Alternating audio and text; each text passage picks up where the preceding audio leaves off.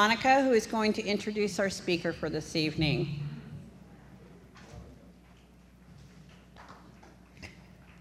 Hi, my name's Monica, and I'm an alcoholic. I'd like to thank you all for coming and being here with us this weekend and participating. Um, I've had the privilege of being the speaker chair for the last three years. This year we have a really powerful speaker. Um, I'd been hearing about this woman for like a year, and I just kept hearing boozer this and boozer that. I will give the disclaimer I got permission to use another name. And I'm going, who is this boozer chick? And who has a name like boozer? you know, we're all alcoholics. This does not seem right. Anyways, so I was at a meeting, and uh, my friend Paula goes, uh, You got to come meet Boozer. And I'm going, There really is a boozer? I meet this little pepper pot, littler than me, and I'm really short, right? And she's got all this passion about alcoholism and recovery and saving the world from this disease that's trying to kill us all. And I'm going like, whoa, what do you have, six months? You're too excited, you know, you're on fire. And she goes, uh, no, I'm going to be having my 29th year anniversary like this year. And I'm going like, yay. Anyway, so I had to, she asked me to introduce her, and I thought I had to come up with words to describe her. One is passion. She still has that passion after 29 years to help the alcoholic in need that's still suffering. Integrity, honesty, commitment, love, all these great things. But the one that really stood out was courage the courage to, to attack this disease every day with the same passion and emotion and honesty and integrity. So I have three husbands, and they were all in the military. That's where I get the honesty, the integrity, and I get mixed up with the slogans for all of them. so I'm just going to say that she's a very courageous, powerful, wise woman. She's part of our primary purpose group. We meet weekly in Smith River um, on Thursday nights and um, we we go to the book. And she went, oh, and the big thing, how we got together, is her passion for prison work and jail work. So we've got a whole group of women going in. She's part of our team, um, really active at the prison, and I'm, it's my honor, it is my honor to introduce Miss Cindy B.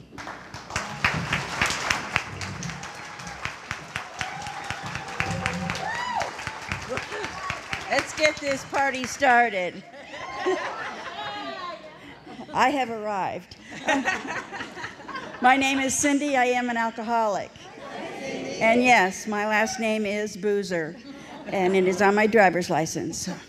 Uh, but I want to thank the committee for believing in me because this is such an honor and a privilege to be here tonight.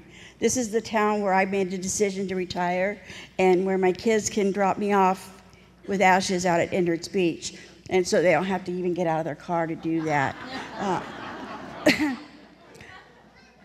uh, last year, if anyone was here last year, um, when they went to do the countdown, there was a young man who stood up with 24 hours at your meeting.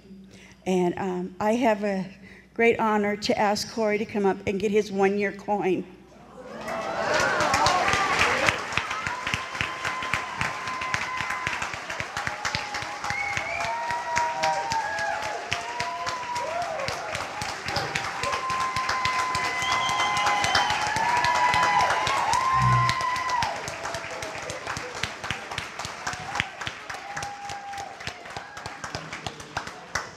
this program really works. And looking around tonight, I see a lot of faces that I knew uh, throughout my recovery. You know, they're going to have to keep me honest because they were. Some of them were here when I first got here, and they couldn't recognize me. And some have got to watch me grow in this program.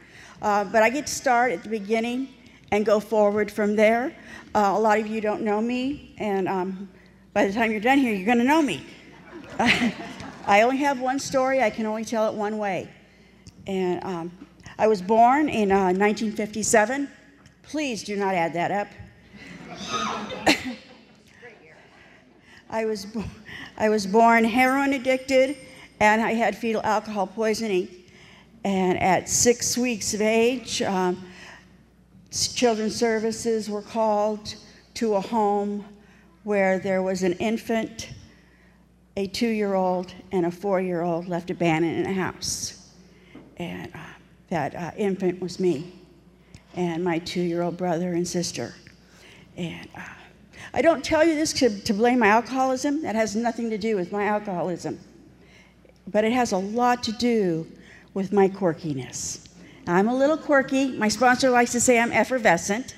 Uh, but I'm a little bubbly. And it's all a direct result of, of, of coming to grips with who I am as a person. And I tell you this tonight because of the fact that I'm as sick as my secrets. And that secret I just told you was the one thing that kept me sick inside these rooms and outside of these rooms all my life because I put on so many masks to uh, hide who I was. I didn't want you to see my learning disabilities. Uh, my birth defect doesn't show, so I can, I can hide that really well. And I can fake it, and I can do a lot of things to hide it. And if I do that, I'm not being honest with myself, and I'm not being honest with you. So I got that out of the way. I got rid of the fourth step issue of scariness. So from there on, uh, I tell you kind of um, a little bit about myself is throughout my whole childhood, uh, my parents hardly could find me. I was um, behind the couch, uh, spitting on a comb and combing my hair. And, uh, it's kind of ironic in recovery, I became a cosmetologist. Uh, but I don't spit on combs, promise you. Probably never spit on any combs after that. But I felt very, very isolated. And in growing up, uh, I went in search of it. I was 11 years old when I found out I was adopted. Uh, and I went in search of my real parents. And both my parents are still doing heroin and still doing alcohol, and they're both pedophiles. So I came into a mess, and, and um, it caused a lot of issues with me. And um, when I came home to my adopted parents, I did not get any help for it. And what I did is I made a decision at 13 years of age to go the same path as my parents. And the first time I made a decision on my own to take a drink, I was 13 years old, and I, took, I drank a, a gallon of Spañada wine, a quart of Colt 45, and I did my first head of mescaline. I, as far as this goes, I am an avid sixth tradition person. I will tell you, all I am is that I am never chemically prejudiced, and that's as far as I go with that.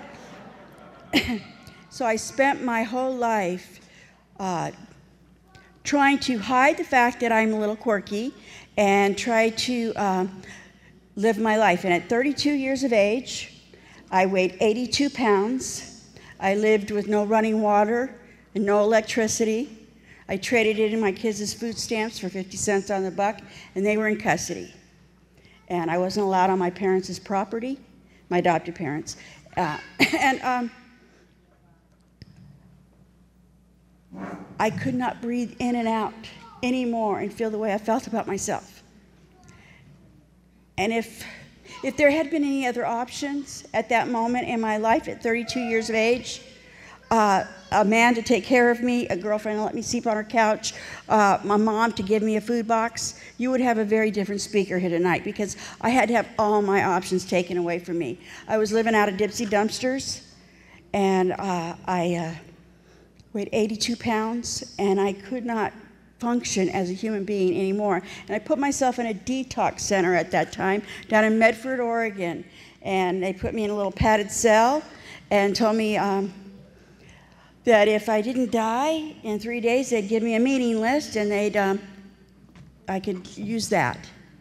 And uh, when I did the three days detox, I got out on September 10th, 1990 and I have not found it necessary to take a drink since that day.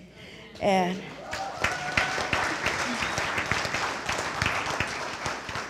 I got that little meeting list, and I was a tough broad. I have to tell you this. And I was a makeup wearing tough broad.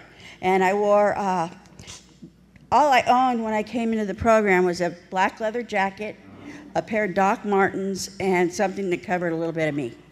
And uh, I walked in to the High Low Club in Grants Pass, Oregon. and I did not get a feeling of I'm home. I got a feeling like I walked into some kind of Martha Stewart nightmare. and I sat in the back of the room with my best tough broad attitude, with my arms crossed, and I hated every single one of you. You were laughing and smiling, and you were living your lives, and I didn't know how to do that. But because of my defects of my mental capacity and my alcoholism, I have a hard time letting people touch me. And that day in that detox center, I said my first honest prayer. And it wasn't even a word, it was just a careening. And I just got on my knees and I just careened. And I cried out. And he relieved me of the, the obsession to drink that day. And he also knew that I had to let you people hug me. And so he took that away from me too. So I only let people from Alcoholics Anonymous hug me. And so, uh, but I would walk the streets of Grants Pass, and I'd pass the Owl Club and Wonderburg, and uh, they'd see me walking down the street, and they'd say, "Where are you headed?" I'm gonna, I'm gonna go to one of them head bobber meetings. You guys were head bobbers. At about 10 days sober, I was sitting in a room at You Head Bobbers, and uh, there was this little blonde haired, blue eyed girl, looked like a Barbie doll. And uh, she was talking about the things I wanted to take to my grave with me. She was talking about not feeling smart enough, not feeling pretty enough, not being good enough. And those are things I couldn't share with you. And I caught myself doing this. I became a head bobber that day. and I asked that little girl to be my sponsor. And I didn't ask her to be my sponsor because I was brimming with love and I found home, but I thought I could just take this program from this little girl because that's all I did in my whole life was how do I con, cheat, or steal from you? And I just thought I could take this program from her. And uh, she was tough as nails. And uh, she had me doing things that I had no business thinking it had anything to do with being drunk. You know, she told me I had to wear pink to a meeting. I hated her. But I am a rebel with a cause, and I went out and I got a pink Harley shirt. Her next little gift to me was that I had to come to a meeting without makeup and I was a makeup wearing tough broad. And uh, I really hated her for that. And the ladies from the High Low Club are here tonight. I can tell you that that most of them, most of them, there was a little lady with a wheel, uh, with a walker that would walk behind me when I would be doing my service commitment of pouring coffee, and um, she would walk behind me because she was afraid I was going to bend over. So I was, I was a sick child when I walked in here. And, um, but this little sponsor, she drugged me through the steps. And it was real easy for me to take a look behind me. You know, people like normal people, I'd watched Oz, Ozzie and Harriet and Beaver Cleaver that that's the way I was living was not normal. You know, because when I had, I gave birth to my children, I looked down at my little girl and I thought, oh, she's going to grow up and be a prom queen. I'm going to go to PTA. I'm just going to love her. We're going to wear matching clothes. And then 16 months later, I had this little boy. I said, you know, he's going to be a football star. I'm going to go all his games. And, you know, what I should have done was look down in those little kids' eyes and tell them that I'm going to teach you to do what I did. And you're going to live with no running water, and I'm going to trade your food footsteps in and I'm going to put my drinking ahead of you. know, uh, in my first year of sobriety, um, my sponsor told me that, that I had to um, get a higher power. And I didn't want to trust a man God. So I made a decision that I get to pick my own. So I'm going to talk to Mrs. God. And uh, you know, a lot of things happen in your first year recovery, and you're trying to, to clear up the wreckage of your past. Because my children were in custody, and my parents wouldn't let me on their property. And I had stayed in this little trailer behind somebody's in the program's house that had a Harley shop in Grants Pass. And um, you know, I was still sick. I was still sick, and I and I still had a lot of issues that I had to deal with. And my sponsor, she. Um, she had me doing things like uh, taking a look behind me, looking at the wreckage I caused, and uh, knowing, knowing in here. I don't know if, if you know that wind tunnel. I had that wind, wind tunnel. That the only thing filled that was alcohol. And now I have that wind tunnel, and what do I fill it with? You know, and I knew that I didn't live the life that I should have. I knew I didn't treat my children right. You know, um, so that first step was real easy for me. I was powerless and I was unmanageable. So that was real easy. But that second step, uh, the insanity part of it, I didn't get that because I couldn't cop to the fact that I was insane because I put mental illness with insane in the same package. But in reading the big book, in the Freedom of Bondage, the book in the back, the story in the back of the book, and it talks about the the um, insanity of trying to explain behaviors that are insane with a logical reason. And that's the definition of insanity for me. And now I could accept that. That was easier to take than insane. I don't know why, but um, it's a wonderful part, part of that book that helped me tremendously. It's in uh, Freedom from Bondage in the Big Book of Alcoholics Anonymous. And uh, while I was working on my second step, Children's Services came along and they wanted to take away my parental rights. And my sponsor told me I had to get a citizen suit and show up in court. And so I went down to the Goodwill and I got this little little dress and high heels and I showed up in the Grants Pass courtroom.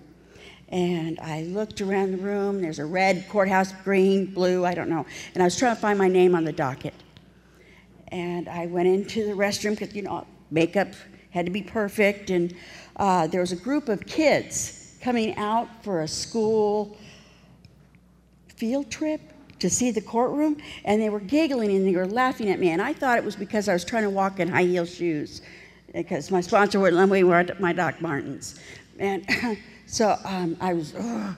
and I stood in line and I couldn't find my name, and I was standing there, and there was this good-looking attorney come up behind me. And he says, uh, Ma'am, he says, uh, Can I give you some free legal advice? Yeah, sure.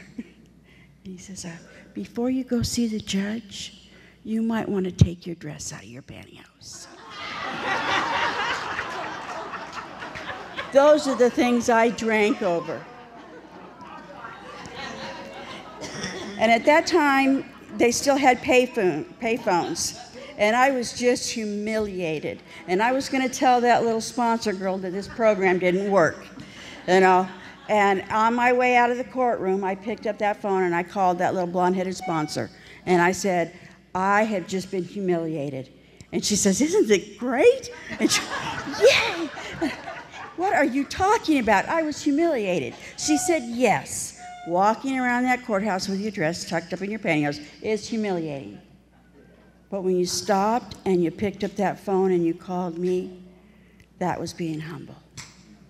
And I didn't have to drink over that situation.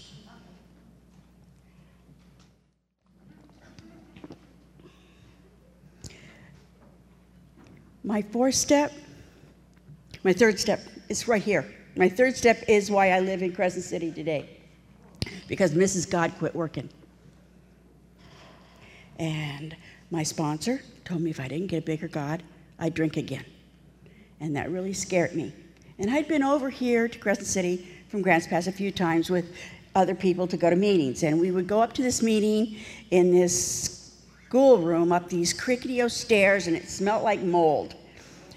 In Ninth and I, I don't know if anybody's been in Ninth and I, but that's where I went. And I met this old man. And he was three days older than dirt. And I thought he met and shook God's hand. And he was the most spiritual man I'd ever met. And I got in my car and I drove 89 miles because I'd given this guy a ride home from the meeting. and I knocked on his door. And I don't know what impresses you, but at that time, what impressed me was that he remembered my name. And I asked him to help me get a God. And he said he would. And he took me over to Endert's Beach, and we sat on this picnic table. And he says, Why are, What are you so afraid of about turning your will and your life over to care God? And I said, uh, You know, I got my own kids loaded. I can't forgive myself for that. How can I think God can forgive me? He says, Well, where did you get your idea of a God? And I said, Well, it was either a hallucination or a dream. But it was like I went through a turnstile at Disneyland and I walked into a church and they told me the story of my God and he opened his eyes. And I found out later that's at Knott's Berry Farm. So I must have been there as a child. but that's who I had to turn my will and my life over to. And so he said, Cindy, look around the beach and find something that would depict what you have to give to God. And I found this big old rock. And I said, That's what I have to give to God. And he says, Well, why don't you pick that up and follow me? And I looked around the beach to make sure no one was watching me follow this old man down the beach carrying this rock. Because my look good still had to look good. And so I'm carrying this rock, and he's just talking about the ocean and God not doing the tides, and nobody can do that. Now, he did his third step, and it was just spiritual. And I'm carrying this rock. And I said, Lou, I can't carry this rock anymore. And he says, Well, what are you going to do with it? So I'm going to let it go. He says, That's how you give it to God. What he did was he said, I had to talk to God in my own voice. I couldn't use the thee and there outs because that's not how I talk. And so I got down on my knees and I wrote this simple little letter to God on the beach. And it said, like, Yo, God, sorry about all the stuff I did, love Cindy. You know, and after I was done writing my letter, this old man got down on his knees and he did the third step prayer with me. And I'm not going to say I had a burning bush experience, but what I did have is that my whole life had been a colander. I could just go next, next. I used to come to married, so it was real easy for me to go next, next, next. so, um, but it went in there and it stayed. And we were sitting on this log and we were watching this ocean. He says, he said, he said I got, just got this vision. He says, I want you to come with me tonight to this candlelight meeting up in Brookings, Oregon. And it was at some art center. And it was a candlelight meeting. He says, and then I want you to come back and sleep on my couch and get up in the morning, and God's going to leave you a gift on the beach. And I looked to see how far away my car was parked because he's either was nuts or he's a pervert because God does not leave gifts for people like me on that beach. But I followed through. I learned that in these rooms. So I went to that meeting in Brookings, Oregon, and I shared about not being Annette Funicello. And uh, I wish that God would leave me a gift of a sand dollar. And I did. I went and slept on that man's couch. I got up the next morning and I wrote him a thank you note. And I was just going to go home. I was too afraid to find out there wasn't a God. But like I said, follow through is real important in AA. So I went back down on that beach. And all I know, I don't know anything about the ocean, but when I got down there, I knew somebody had moved the beach. It was what they call minus tide. Had no idea. They just moved way out there. totally different beach to me. And I got down there when there's thousands of sand dollars all over that beach. That was my first real miracle in Alcoholics Anonymous that there's a God and He was there for me. Because in my early recovery, what my gratitude list and my miracles were was that I had toilet paper and it didn't come from a gas station. that I wasn't growing science projects in my refrigerator. Those were my miracles. But after I'd done that third step, I went home and I called that little bubble headed blonde girl. And I said, You know, I nailed my third step. I'm ready. I'm ready to do my fourth step. And she said, Well, we've got this outline. It's coming from Southern California. And she says, It's really an intense four step. He says, And you have to give it to somebody who's done it previously. And we're going to get a woman up from Southern California to listen to your four step. Are you willing to do that? And I said, Yeah, I can do that. And um, so I did this huge, intense four step. And when I was done, I called her up and said, I got it done. She says, Well, we can't get a woman to come up and do your four step with you. Would you be willing to give it to a man? And uh, I don't know how, uh, how good my recovery was, but, you know, uh, I said, okay. And I showed up at her house, and there was this beautiful man standing there. And I hugged him, and I whispered in his ears that if he repeated anything in my four step, that a body part would be missing. That was before Bobbitt, so I came up with it first. And he laughed. He says, You know, I felt the same way. He says, he says, but there's going to come a time in your recovery where you're going to have to share your four step with another human being if it means for them to stay sober. And I thought he was pretty nuts. But it has come to pass. There is nothing in my fourth step that I wouldn't share one on one with another alcoholic in order for them to, to stay sober, even if it's just for one day. That's a miracle. So, I spent 36 hours in this room with this gentleman. And the people from the program were bringing juices and fruits for us to eat while we did this. And after I was done giving this four step, out of that four step comes your character defect list and your nine step list. So I had those already done, you know, and, and I think I'm moving on. And he says, um, so after I was done doing this, we burnt my four step. We went down to uh, what's the park in Grants Pass? Riverside. Riverside Park, yes. And we went down to the boat landing. And he had me build a, um, a little fire pit. And all the people came to watch me burn my four step that would come on, brought food. So I'm sitting there and I put, get the fire going, and I put my first page and my four step in there. And a duck came up out of the water and sat there the whole time I burnt my four step. And he was no further away from me than Christine down here at the end. The whole time I burnt my four step, just watching. And so I go back to that park when I'm in town and I feed the ducks and I walk around going, Are you my duck? Are you my duck? so people probably think I'm pretty crazy too. so it comes time for me to get my one year coin. And that beautiful bubble headed blonde girl, decided she was going to call my adopted mom and say, Your daughter's getting her one year coin tonight. I'd like you to give it to her. And I hadn't seen her, I wasn't allowed on her property. And I came to my, my, my birthday meeting in Grants Pass to get my one year coin, and my mother was standing there.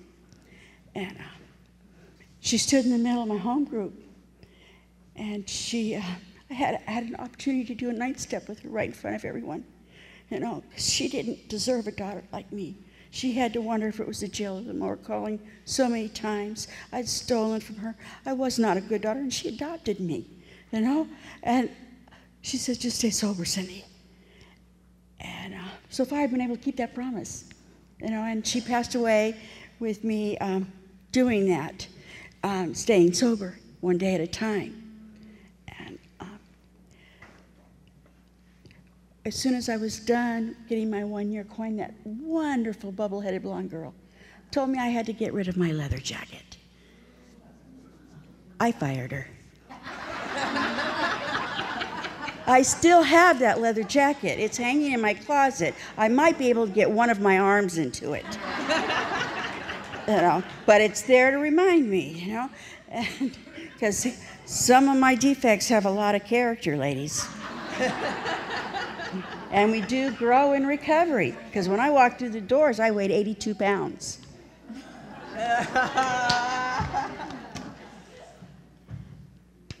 so, if there's anyone here tonight that your children are in custody, I'm here to tell you if you stay sober long enough, they make you take them kids back. I had teenagers from hell. My children will never, ever, ever, have me have a bumper sticker that says, My kids are the student of the month. Even to this day, I have a son in jail, and I'm grateful. So, when it came time to find my new sponsor, I looked around the rooms. And I was still scary back then. And, um, there was this lovely little Irish lady who talked with a little Irish lilt, little pixie woman, wore paisley to the meetings and pumps. She, and uh, I did not think I was good enough to touch the hem of that lady's dress. And at, at, they had smoke breaks back then. And she came up to me at smoke break and she says, Can I tell you something? And I was sure, you know, and, she says, You know, you have really pretty eyes. And I've never loved a woman more than I have in my whole life. And that day, that that lady told me I had pretty eyes. And I asked her to be my sponsor because I wanted to learn how to be a lady. So I hope tonight a little bit of her shows through. She couldn't be here tonight. She's trying, but she couldn't. Um, but I had her for 27 years. Um, when I came to do my sixth and seventh step, you know, a lot of that has to do with that onion peeled back. And um, like I said, a lot of my defects have a lot of character, and I still like to hang on to them because I don't let go of anything without leaving claw marks.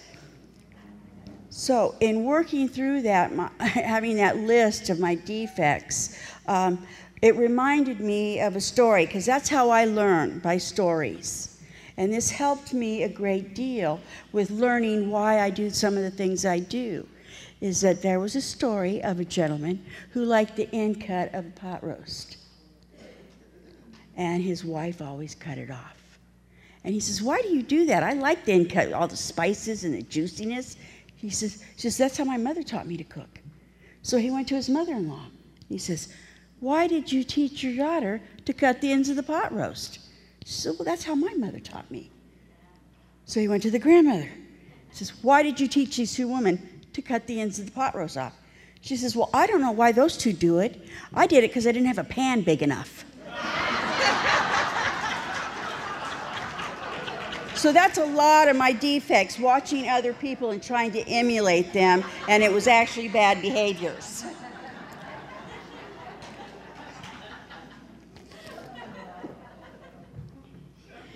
In working through that eighth and ninth step of making that list of people I needed to make amends to and making direct amends to them, a lot of mine were um, faceless, nameless people. A lot of them were passed on. And this wonderful sponsor taught me wonderful gifts of how to do that without the person being there. I had um, been kicked out of my grandparents' funeral, my grandmother's funeral, because I was too drunk. And I felt a lot of guilt and shame over that. And so um, my sponsor had me go down to a uh, nursing home and find a lady who didn't get visits. And I sat and I read the paper to her because she couldn't read anymore. And uh, that was my way of making amends to my grandma. And, uh, my dad, my adopted dad, uh, when I tried to make amends, some don't always work out. Uh, he always thought that Alcoholics Anonymous was a place where we could come and drink and we wouldn't tell on each other. that was the anonymous part of our program. I'm, I'm, hoping that today he knows that this is something sober. And uh, in working with um, other people, I've had opportunities to take a lot of ladies over to Interspeech and share that third step. Today, I get you get butterflies. Can't help it. Get nervous. And um, I took two of my H&I warriors down to um, Beach today this morning, and, and we did a third step together with my new sponsor and my friends from H&I. And um, it was a wonderful experience because I can tell when I'm in my sixth and seventh and I'm, I'm working out of a uh, defect or a shortcoming, I can always tell because you can walk into my house and the smell of pine sol and bleach is so thick and my curtains haven't been drawn in a few days, and I'm having a he said, she said argument go on in my head. And it's just like a gerbil wheel going and I say, I'm going to say this, and then they're going to say that. and, you know, And um, so it helps me stop, drop, and roll and go do a third step. So if you're doing your, if you find yourself working out of character defects again, know, once I get my third step down, I can come back and, and ease out of that. And so my house doesn't smell too much like pine sol today.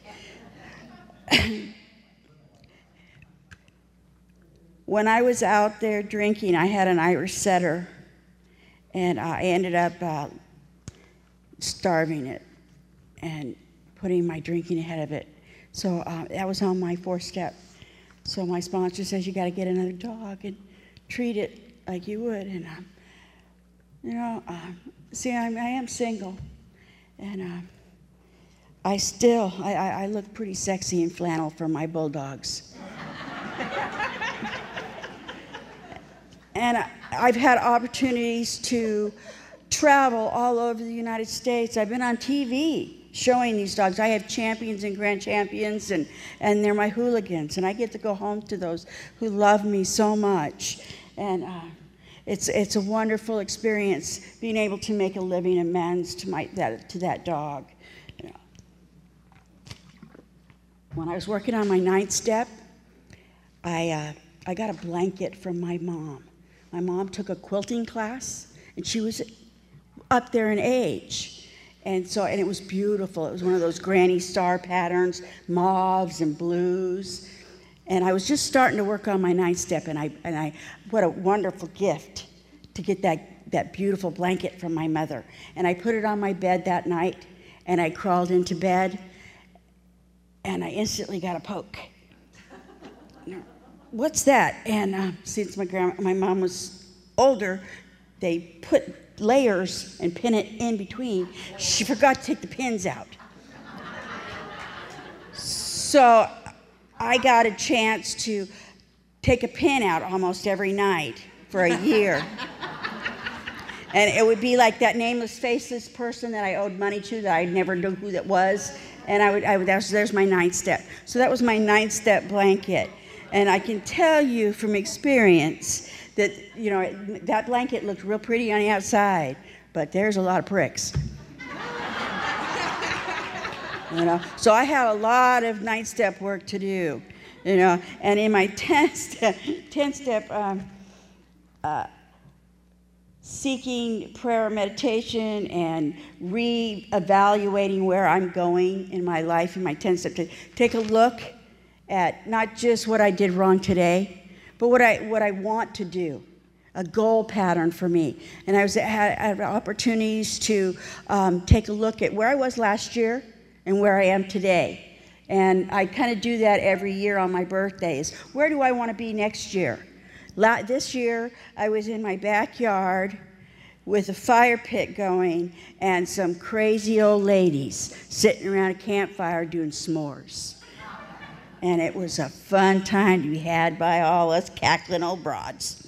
And we had a great time. And I just love that. And I can't wait to do it again next year.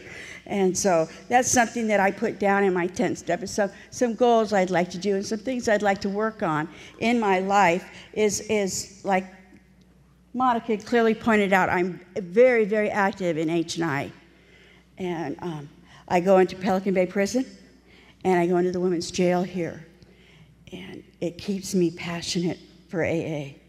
And if you have an H&I program in your hometown, I highly recommend you sit in on the, on the committee because it has um, taught me so much. You know, I don't know if anybody's ever heard of Pelican Bay Prison. Uh, it's, it, it's, it, it's pretty rowdy little bunch in that crew. And um, the first time I put in my clearance it had, takes a couple weeks to get cleared. And so what I did was I watched every lockup I could get my hands on too. I was going to find out what I was getting myself into. So I show up in B Yard, which is one of the sharkiest tank yards in America, and I get in this room and I'm looking around and I'm going, this is not what they prepared me for. And so I'm sitting there, and the guy who's chairing the meeting, he made a decision to do, do his chair on when did you realize you hit a bottom? And so I'm sitting there, and there's this young boy. There's kids. I thought they were just babies. They're little kids. And he he was all tattooed up, and he was like, I thought he was like maybe 25 years old.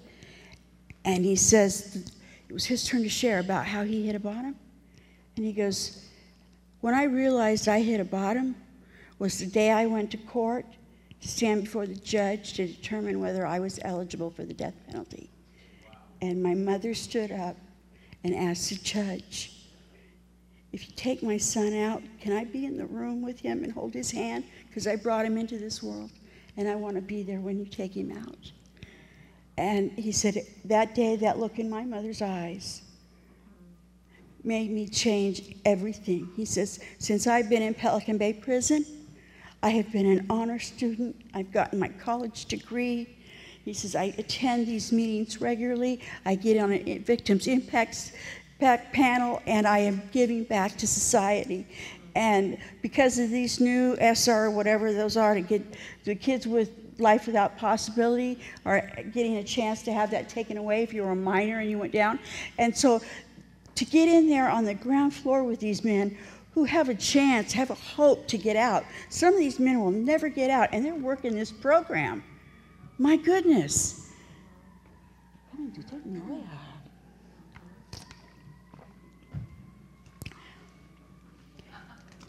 In working my 12 steps, that's part of it, I'm also a uh, GSR for my home group. I am a treasurer for my home group. And so I do a lot of service work. And it was very, very much recommended by all my sponsors because um, anybody who's new and starting out, just getting their fresh little sponsor, be careful what you say to your sponsor. I, will give you case in point. My sponsor was very good at telling me to do things. And there came a time in my recovery where I got some health insurance. Didn't have that before and I didn't. I never really wanted to share this at podium level, but I found out I had to have all my teeth pulled, and I, oh my gosh. I remember, I, I can't, I'm, I'm old. And she says, go share about it in the meeting. so I went to a meeting and I said, you know, tomorrow morning I'm having to have all my teeth pulled. I feel old and ugly, and nobody's going to want me. And uh, about 15 people in that meeting pulled their teeth out for me. I'm not going to pull my teeth out, but let me know I wasn't alone. That same meeting, you know, I, I I like to tell the ladies at, at the High Low Club that I was in the entertainment business when I came in the program, and I got a little embarrassed about being in the entertainment business. That my sponsor says, "What did you want to do when you grow up?" I said, "I wanted to be a cosmetologist." She said, "So do the footwork." So I went back to beauty school, and um, raising two kids, hellions, and trying to work at Blind George's selling popcorn, and going to school, and. Um, it was a lot of it was a lot of expense and when i graduated from beauty school they told me i had to go take a test up in salem and uh, i didn't have the money. I didn't have the money. And, and sponsor go share about it at a meeting. So i went to my home group and i said you know life is so much like being on a merry-go-round and you're never going to catch that brass ring. You know and that elusive butterfly one more time. You know, I did all this work. And behind my back, that meeting passed a hat. It was $150 to take your state board tests. And there was $150 in that, that um, hat, and it said, had a note, and it said, God created butterflies, and he can help you catch any brass ring. Go take your test. And so I went up to Salem, and I walked into this room, and the state board test was all computerized and I'm computer illiterate. And I sat down at this computer and I took this big, huge test. And if you don't pass this test, you have to pay all over again and go back. And as soon as I was done taking the test, a big D came up on the screen. And a big lump in my throat formulated. And I thought I I failed AA. I failed you people. You had so much faith in me, and I couldn't do this. So, and I didn't want to cry in front of all those strangers. And I went back up to take this picture. I said, I'm going to have to come back some other time. And the lady says, What are you talking about, honey? And I said, I got a D on my test. And she says, No, you got a 98%. You were on computer D.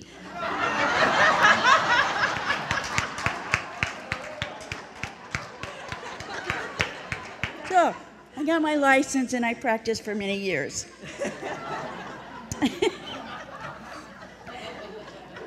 my higher power has a lot of humor. and my 24 hour co- coin, it has a camel on it because that's AA mascot. You can go 24 hours without a drink. Think it's pretty cool when you first come in and that camel on there, you know. Um, but camels aren't very cute, are they? And I think I need a new mascot. And I saw a show, new show, new lesson. It was about the koala.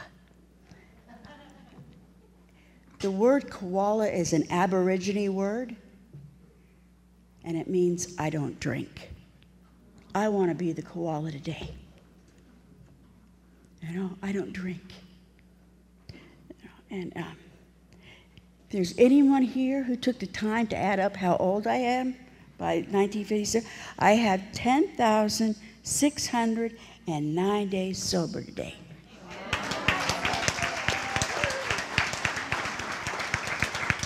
But I don't want to stand up here and just count my time. I want my time to count. It's been an honor and a privilege to be here tonight and share a little piece of myself with you. I love Alcoholics Anonymous. Alcoholics Anonymous has been good to me. Those two kids that I traded away, they made me take them back. And I've had opportunities to take them to these meetings. And I took my daughter to this, see this man who had 10 years off heroin, and he was a pastor, and he shared his story. And uh, my daughter got in the car, and she says, You know, I can't ever see that guy doing that. And I said, I know, isn't that neat what recovery can do? This was a little girl who saw me sick, nursing misses on my arms, watching me take drink after drink, holding my head up in the toilet. She says, Mom, if I didn't know better, I couldn't see you doing it either. That's the miracle of Alcoholics Anonymous. In working my steps, that, um, that woman who left me abandoned in that house, I speak to once a month. And if that isn't a miracle in Alcoholics Anonymous, I don't know what is. It's given me the ability to have a mom back. Don't trust, don't love, but I got through that. I was able to get past that and love a mother that couldn't love me.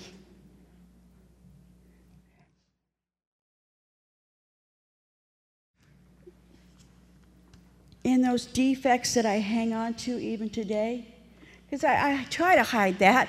I try to hide I'm a little quirky. you know, uh, but um, in that, there's another story for you that I, this is my toolbox. I don't know if you know what a toolbox is. This is my toolbox because I, I tell stories. That's how I learn. And how I learned to pick up a tool and use it was another story about a tribe in Africa who was overrun by monkeys. And a traveling salesman went by this tribe and says, I can help you get rid of those monkeys. Because they, they were too fast for the hunters. They wrecking all their food, wrecking their huts. And he says, I can help you get rid of that. And so he went and got some gourds and he drilled a hole in the gourd and he put some nuts, some fruit in the, inside that gourd, sent it out in the middle of the village, and down came the monkeys, stuck their hand in that gourd, went to pull it out, and couldn't get their hand out of that gourd. And they would not let go. So they were able to capture those monkeys and move them out of the village. And that, that for me, if I'm hanging on to something, I've got my hand in a gourd and I get to tell myself, get your hand out of that gourd, Cindy, you know, and it helps to visualize that for me. I love stories, and uh, it helps me learn the lessons that I need to learn. Thank you for letting me share my experience, strength, and hope with you tonight. It was wonderful to see each and every one of you, people who were very instrumental in my recovery. And I love my new sponsor. I just well up. So thank you for letting me share, and I'm going to stop so you guys can go have some dessert. Thank you for letting me share.